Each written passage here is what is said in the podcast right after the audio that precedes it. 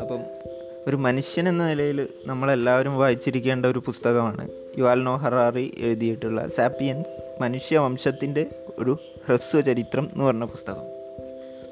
അപ്പം ഹറാറി ഒരു ഇസ്രയേലി ചരിത്രകാരനാണ്. ഒരു ചരിത്രകാരൻ എന്നതിലുപരിയായി ഹറാറി ഒരു ആക്ടിവിസ്റ്റും L G B T Q മൂവ്മെന്റിൽ പ്രവർത്തിക്കുന്ന ഒരു വ്യക്തി കൂടിയാണ്. ഈ പുസ്തകം ചർച്ച ചെയ്യുന്നത് മനുഷ്യൻ എന്ന ഹോമോസാപ്പിയൻസ് എന്ന ജീവി ജീവിവർഗത്തിന്റെ നിലനിൽപ്പും വളർച്ചയുമാണ്. മനുഷ്യന്റെ ഉള്ളിൽ ഇന്നും നിലനിൽക്കുന്ന വർഗപരമായും മതപരമായും ഭാഷാപരമായും ജാതിപരമായും ദേശീയപരമായിട്ടുമുള്ള സ്വ സ്വത്വവാദങ്ങൾക്കപ്പുറം നമ്മളെല്ലാവരും ഒരു സ്പീഷീസ് ആണെന്ന് തിരിച്ചറിവ് നൽകുന്ന ഒരു പുസ്തകമാണ് ഈ പറഞ്ഞ സാപ്പിയൻസ് എന്ന് പറഞ്ഞ പുസ്തകം. അതായത് നമ്മൾ ആഫ്രിക്കൻ വൻകരയിൽ നിന്ന് യാത്ര തുടങ്ങി ലോകമെമ്പാടും വ്യാപിച്ചു കഴിഞ്ഞൊരു ജീവവർഗമാണ് അപ്പം അതിനെ കുറിച്ചിട്ടുള്ള ഒരു അതിന്റെ ആ തുടക്കം മുതൽ ഇന്ന് നമ്മൾ എത്തി നിൽക്കുന്ന വരെയുള്ള ഒരു കാഴ്ചയാണ് നമുക്ക് ഈ പുസ്തകം വായിക്കുമ്പോൾ നമുക്ക് അനുഭവിക്കാൻ കഴിയും അപ്പോൾ വേട്ടയാടി നടന്ന മനുഷ്യനിൽ നിന്നും ആധുനിക ലോകത്തെ മനുഷ്യനിലേക്കുള്ള യാത്രയിൽ നമ്മുടെ പ്രകൃതിക്ക് കൊടുക്കേണ്ടി വന്നത് ഏതാണ്ട് ഇരുന്നൂറോളം സ്പീഷീസുകളുടെ വംശനാശമായിരുന്നു. മനുഷ്യന്റെ ബുദ്ധിപരമായ വളർച്ച മനുഷ്യന്റെ ഒരു അപ മനുഷ്യനൊരു അപകടകരകരമായ ഒരു സ്പീഷീസാക്കി മാറ്റി. ഈ ഭൂമിയിൽ മനുഷ്യവംശമായി നമ്മൾ ഒറ്റയ്ക്കായിരുന്നില്ല. നമുക്ക് സമാന്തരമായി ഹോമോ ഇറക്റ്റക്സ് നിയാൻഡർത്താൽ തുടങ്ങിയിട്ടുള്ള മനുഷ്യ വർഗങ്ങളും ഉണ്ടായിരുന്നു. പക്ഷേ അവയെല്ലാം വംശനാശത്തിന്റെ പടുകുഴിയിലേക്ക് തള്ളിയിട്ട് ഭൂമിയിലെ ഏക മനുഷ്യവർഗമായി ഹോമോസാപ്പിയൻസ് മുന്നേറി. മറ്റു ജീവികളോട് വേർതിരിവ് കാട്ടുക എന്നത് നമ്മുടെ ഒരു പ്രത്യേകതയാണ്. മറ്റു ഹോമോ സ്പീഷീസുകളെ നമ്മളിൽ നിന്നും വേർതിരിച്ച നമ്മൾ ഇന്ന് മതത്തിന്റെയും ജാതിയുടെയും വർഗത്തിന്റെയും ദേശത്തിന്റെയും പേര് പറഞ്ഞ് നമ്മളെ തന്നെ വേർതിരിക്കുന്നു. അതിന്റെ പേരിൽ കൊലപാതകം ഉൾപ്പെടെയുള്ള ക്രൂരതകളും നമ്മൾ ചെയ്യുന്നു.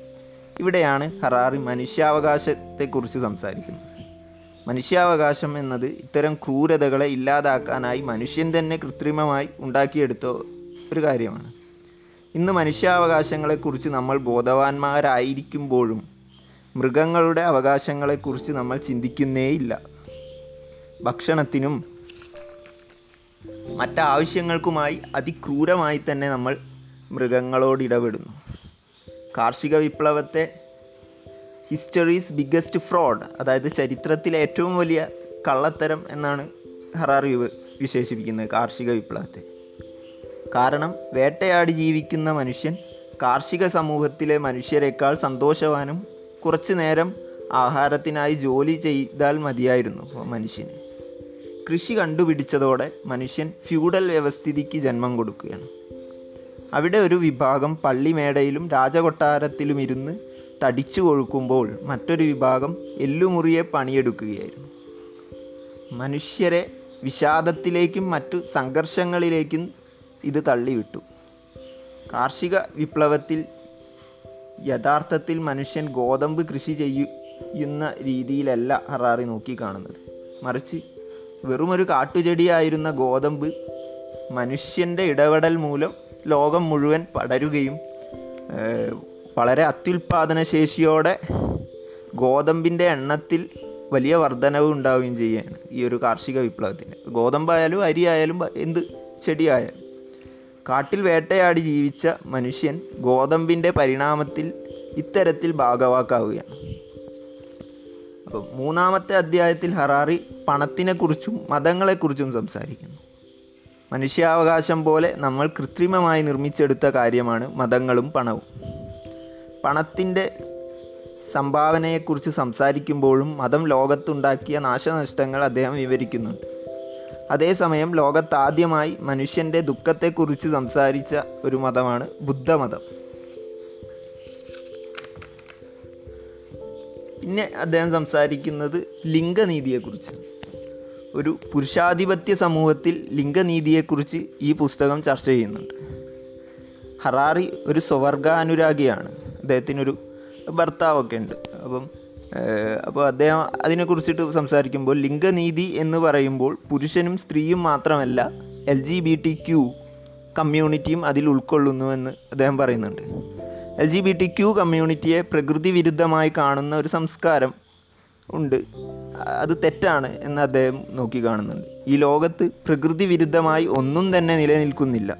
രണ്ട് പുരുഷന്മാർ തമ്മിൽ പ്രണയം തമ്മിലുള്ള പ്രണയം പ്രകൃതി വിരുദ്ധമാണെങ്കിൽ ചുംബനവും ഒരു പ്രകൃതി വിരുദ്ധമായ കാര്യമാണെന്ന് അദ്ദേഹം വാദിക്കാം എന്നാണ് അദ്ദേഹം പറയുന്നത്. കാരണം നമ്മുടെ വായനയുടെ നമ്മുടെ വായയുടെ പരി പരിണാമപരമായ ലക്ഷ്യം ഭക്ഷണം കഴിക്കുക എന്നതാണ്. ചുംബിക്കുക എന്നതല്ല. ആ അർത്ഥത്തിൽ നോക്കുകയാണെങ്കിൽ അങ്ങനെയും പറയാം. പ്രകൃതി വിരുദ്ധം എന്ന ആശയം മതത്തിന്റെ സൃഷ്ടിയാണ്. പ്രത്യേകിച്ച് സെമറ്റിക് മതങ്ങളാണ് ഇതിനെ ഒരു തെറ്റായിട്ട് ആദ്യം വിവരിച്ചത്. അതൊരു മതത്തിന്റെ സൃഷ്ടിയാണ്. ഒരിക്കലും ശാസ്ത്രം അത് അംഗീകരിച്ചിട്ടുമില്ല. അപ്പം ഒരു പുരുഷനായിരിക്കുക സ്ത്രീ ആയിരിക്കുക എന്നുള്ളത് പോലെ തന്നെ ട്രാൻസ്ജെൻഡർ ആയിട്ടിരിക്കുക ഒരു ലെക്സ്ബിയൻ ആയിരിക്കുക ഗേ ആയിരിക്കുക എന്നുള്ളതൊക്കെ വളരെ സ്വാഭാവികമായിട്ടുള്ള കാര്യമാണെന്നാണ് ഹറാറിയുടെ കാഴ്ചപ്പാട് അതാണ് ഇന്ന് ലോകത്ത് മനുഷ്യാവകാശത്തിന്റെ പേരിൽ പൊതുവെ അംഗീകരിക്കപ്പെട്ടിട്ടുള്ള ഒരു കാഴ്ചപ്പാടും അത് തന്നെയാണ്. പിന്നെ സയന്റിഫിക് റവല്യൂഷനെ കുറിച്ചാണ് പിന്നീട് ഹറാറി സംസാരിക്കുന്നത്. മൃഗങ്ങളുടെ അവകാശങ്ങളെക്കുറിച്ചും ആധുനിക പറയുമ്പോഴും ആധുനിക വൈദ്യശാസ്ത്രത്തിന്റെ വളർച്ച പറയുമ്പോൾ അദ്ദേഹം പിന്നീട് പറയുന്നത് ഉത്കണ്ഠ വിഷാദം പോലുള്ള മാനസിക രോഗങ്ങൾ വരും കാലങ്ങളിൽ കൂടാനുള്ള സാധ്യത അദ്ദേഹം തള്ളിക്കളയുന്നില്ല. അപ്പോൾ അവിടെയൊക്കെ നമ്മുടെ ഈ പറഞ്ഞ വൈദ്യശാസ്ത്രം മോഡേൺ മെഡിസിന് എങ്ങനെയൊക്കെ സഹായിക്കാം എന്നുള്ളൊരു ഭാഗം പറഞ്ഞുകൊണ്ടാണ് ഈ ഒരു പുസ്തകം അവസാനിക്കുന്നത്. അപ്പോൾ എനിക്കിവിടെ പറയാനുള്ളത് വേട്ടയാടി നടന്നിട്ടുള്ള നഷ മനുഷ്യന് നഷ്ടപ്പെട്ട സന്തോഷം വീണ്ടെടുക്കാൻ നമ്മൾ വൈദ്യശാസ്ത്രത്തിനെ ആശ്രയിക്കേണ്ടിയിരിക്കുന്നു എന്നുള്ളൊരു സന്ദേശമാണ് ഈ പുസ്തകത്തിന്റെ വായിച്ചു കഴിയുമ്പോൾ നമുക്ക് കിട്ടുന്നത്.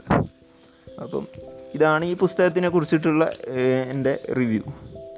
അപ്പം ഇദ്ദേഹം രണ്ട് പുസ്തകങ്ങളും കൂടി എഴുതിയിട്ടുണ്ട്. അത് ഹോമോഡിയസ് എന്ന് പറഞ്ഞൊരു പുസ്തകം എഴുതിയിട്ടുണ്ട്. പിന്നെ ഒന്ന് എഴുതിയത് twenty one lessons for the twenty first century അപ്പോൾ ഇതൊക്കെ നമ്മൾക്ക് നമ്മളിലേക്ക് തന്നെ നോക്കിയിട്ട് നമ്മുടെ തെറ്റ് തിരുത്താനും ഭാവിയെ നമ്മൾ എങ്ങനെ നമ്മൾ ഇനിയുള്ള ഇപ്പോൾ കോവിഡ് പ്രതിസന്ധിയിലൊക്കെ ഈ പറഞ്ഞ കാര്യങ്ങളൊക്കെ തിരിച്ചറിഞ്ഞ് ഒരു തിരിച്ചറിവ് ഉണ്ടാകുമ്പോഴാണല്ലോ നമ്മൾ ഒരു ബെറ്റർ മനുഷ്യനാവുന്നത്. അപ്പോൾ ഇതിന് ഇത്തരത്തിലുള്ള വായനകൾ സഹായിക്കും എന്ന് ഞാൻ ആഗ്രഹിക്കുകയാണ്. താങ്ക്